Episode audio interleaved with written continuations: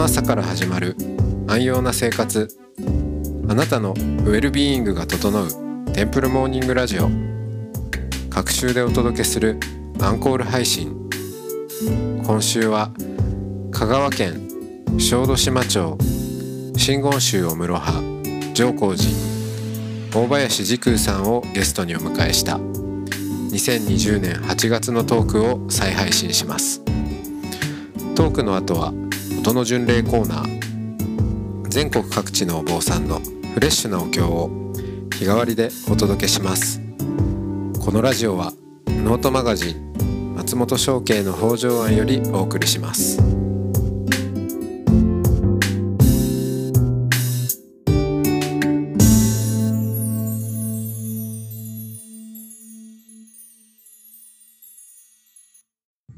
おはようございます。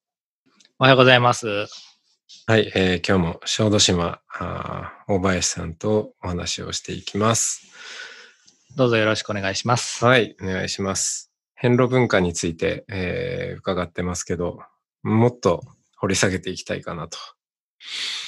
うーんと、いろんな方が来られる。で、えーまあ、ど、ね、あのー隣の島の人たちが集団で、まあ、主に女性が、えー来られたり、まあ、それも多分ずっと島に伝わる文化なんでしょうね、きっと。はい。うん。だったり、えー、拝み屋さん、ちょっと、しまあ、正体はわからないけどっていうか、いろんな拝み屋さんもいますからね。っていうか、まあ、聞いてる人なんか、なんだ、なんだそれはって思うかもしれないけど、結構ね、あのーいますよね、街に拝み屋さんって。お坊さんやってるとはい逆にあんまり接点ないんですけど、はい。うんそう。いたりして。で、なんか、あの、ぜひ伺ってみたいなって思うのは、うん、そういう人たちがなぜ、なぜ変路をするのか。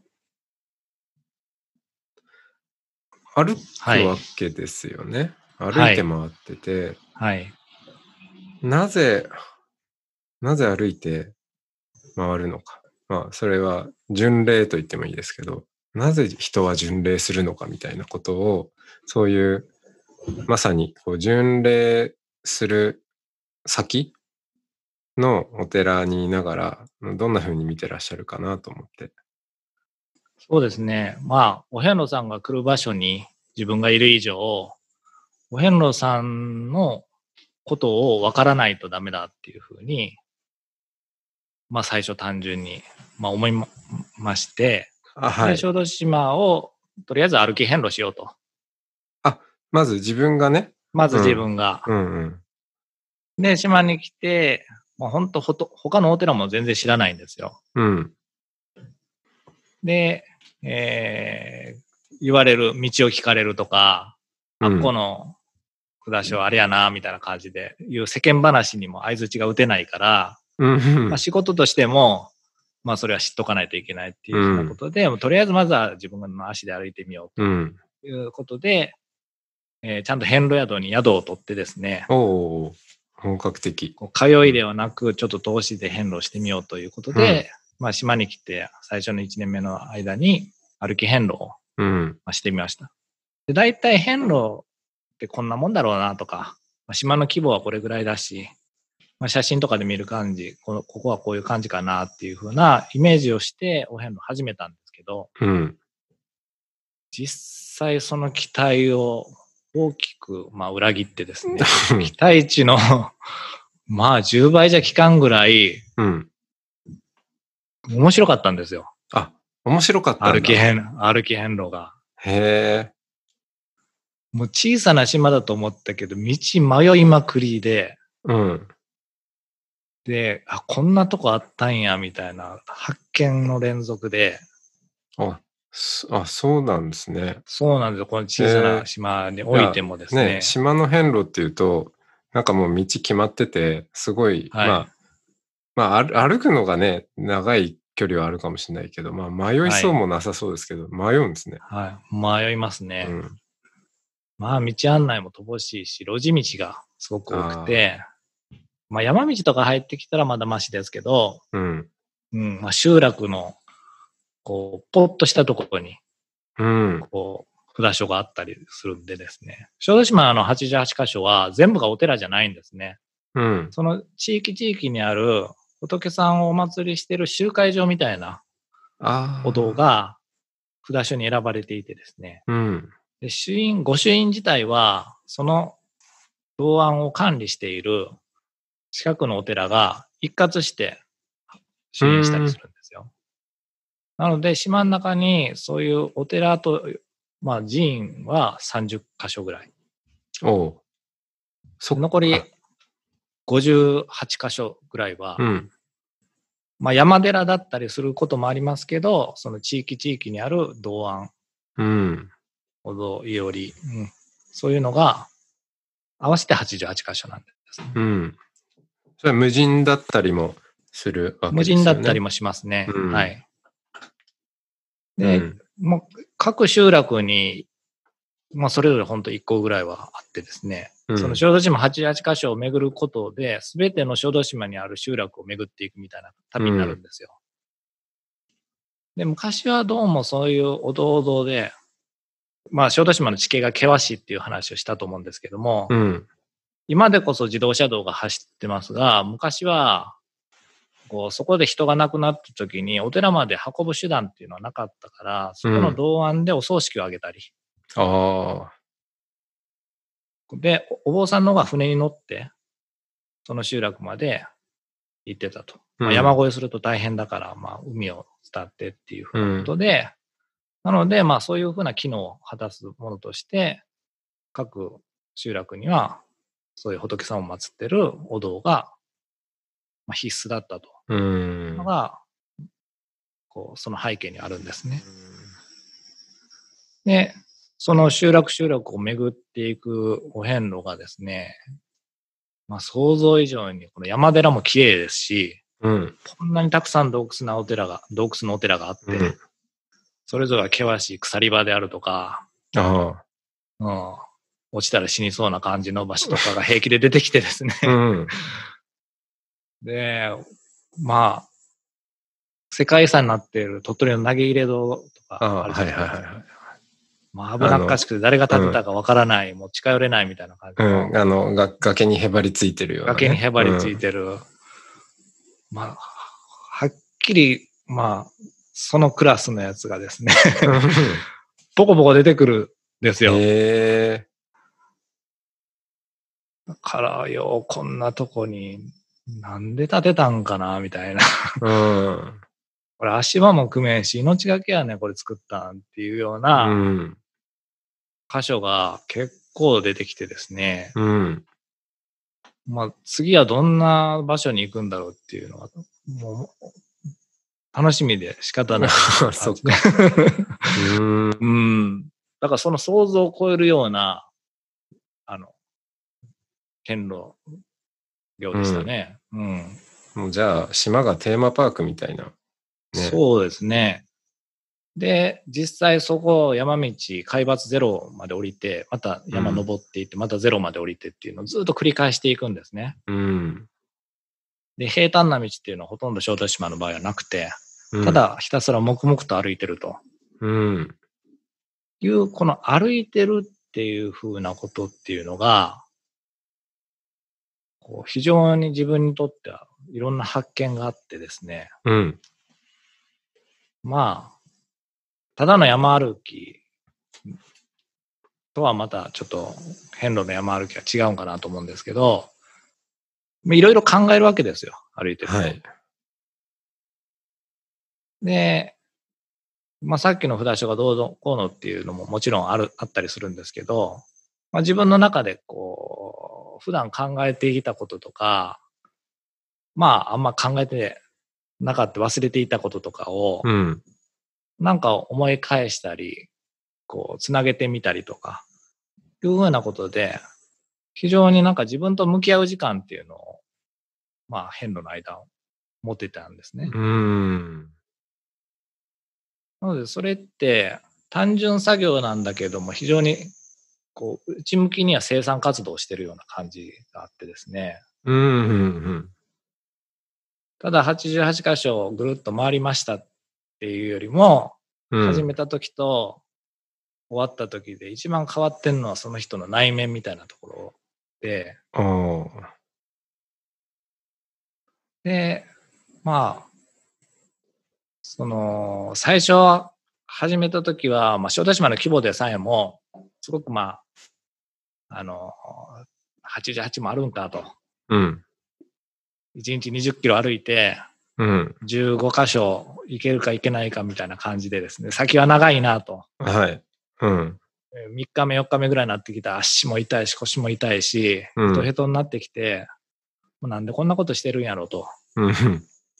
いう、まあ四国での88箇所巡りでも思うようなことを小豆島でもやっぱり思ってですね。うん。で、こ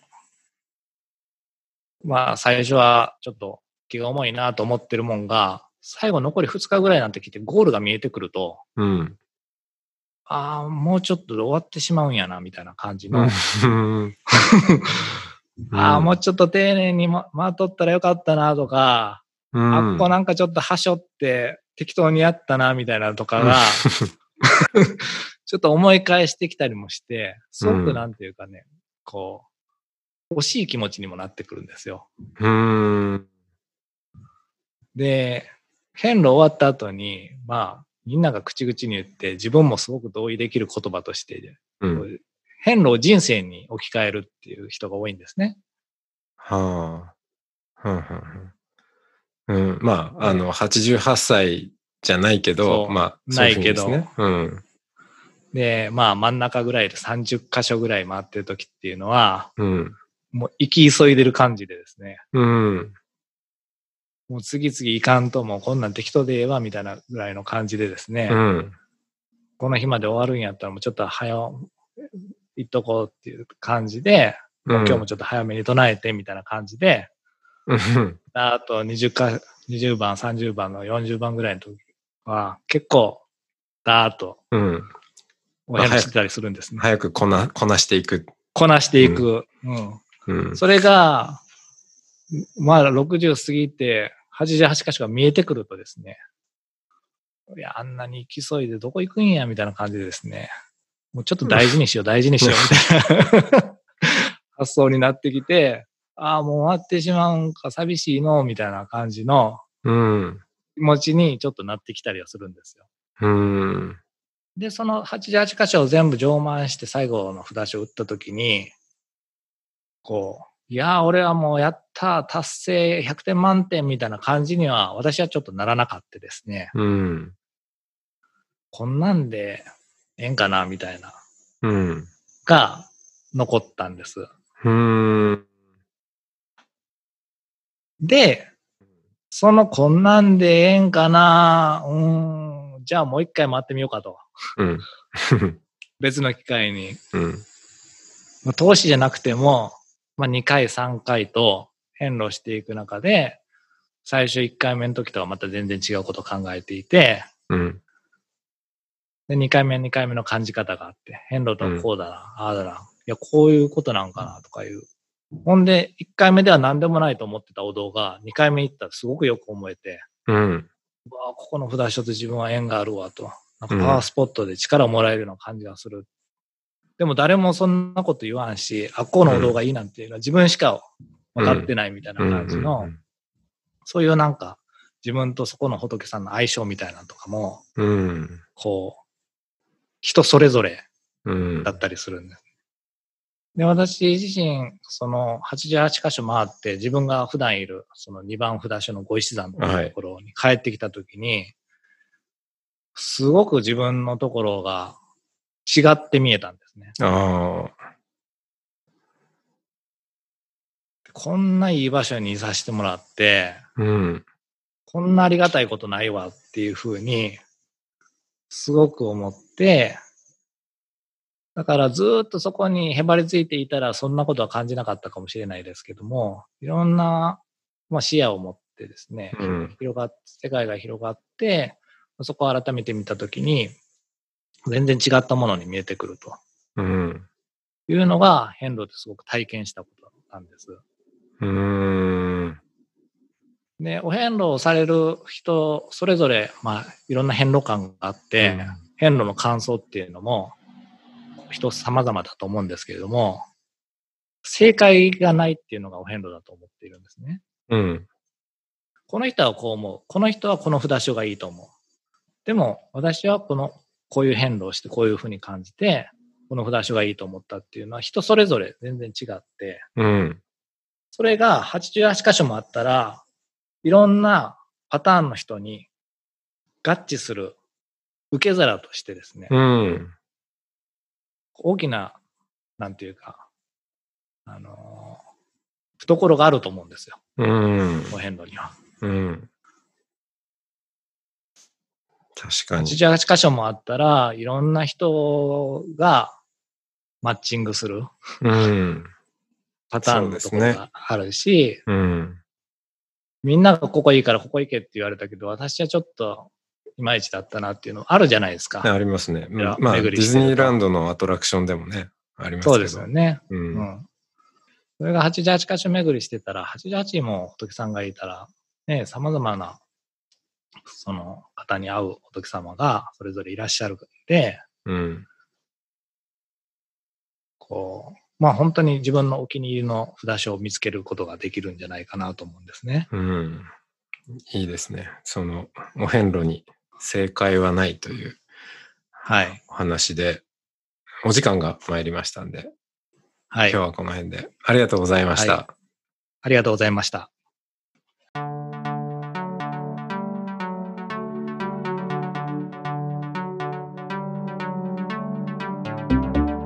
いつもご愛聴ありがとうございます。テンプルモーニングラジオは総再生回数50万回を突破しました。リスナーの皆さんからゲストのお寺にお参りしたいという声をいただいており、これまでのゲストのお寺を Google マップから探せる音の巡礼マップを作りました。トークやお経の音源にもリンクしているので、過去の配信へのアクセスにもお役立てください。マップの URL など詳しい情報は音の巡礼ノートまたは番組のホームページをご確認ください。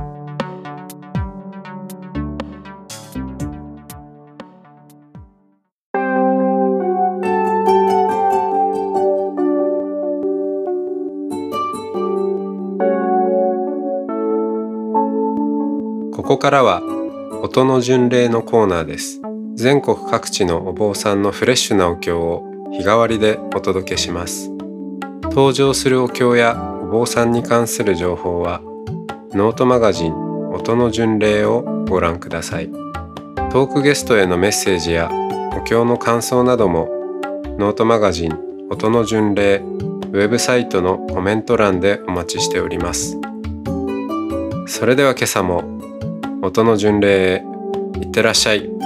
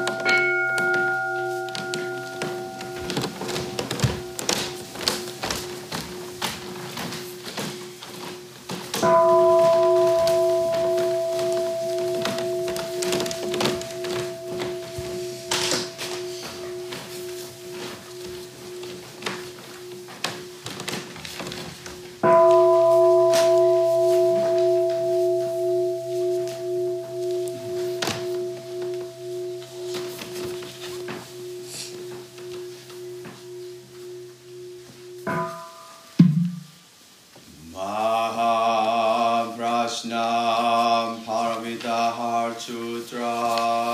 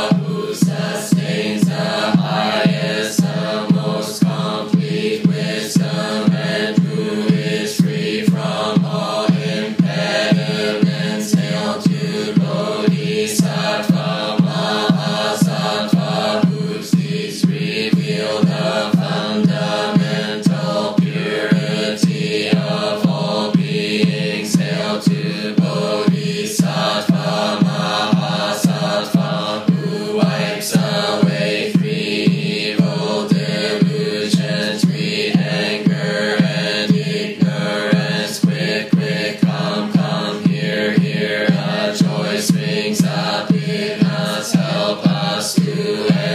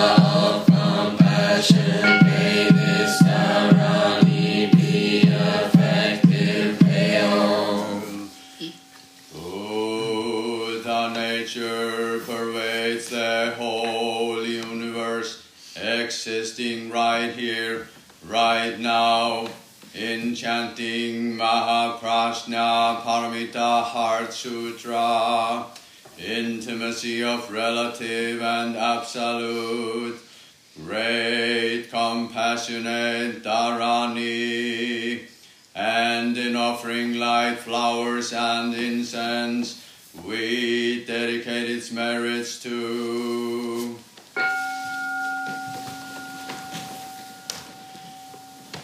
the awakened nature of all the ocean of wisdom and compassion, the interdependence of all creations, to our original teacher Shakyamuni Buddha, to the embodiment of compassion Avalokitesvara Bodhisattva, to the embodiment of love Samantabhadra Bodhisattva, to the embodiment of wisdom Manjushri Bodhisattva, to the embodiment of women, children on the earth Siddhi Garbha, to the founders of the Soto lineage, Eihei Dogen Shochi Keisan Daiyosho, to the founder of Sonoma Mountain, Kenshoji Shokaku Shunryu Suzuki Daiyosho, to the founder of Minnesota Zen Center, Dainin Katakiri Daiyosho,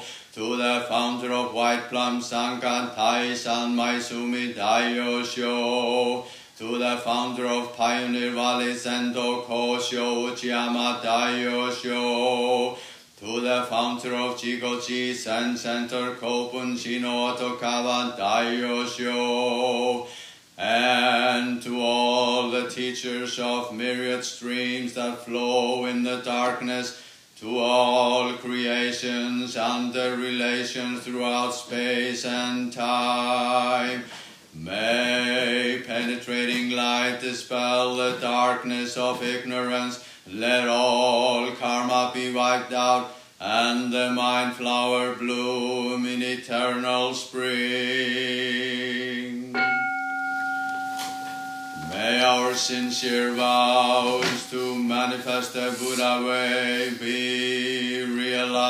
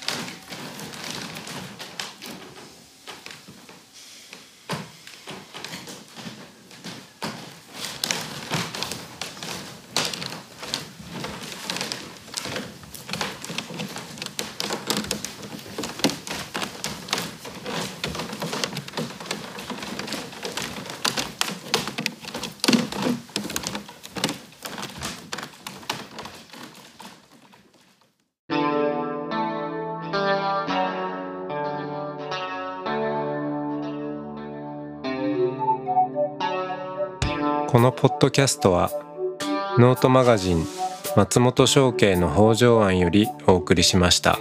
お経コーナーはノートマガジン音の巡礼のご協力でした。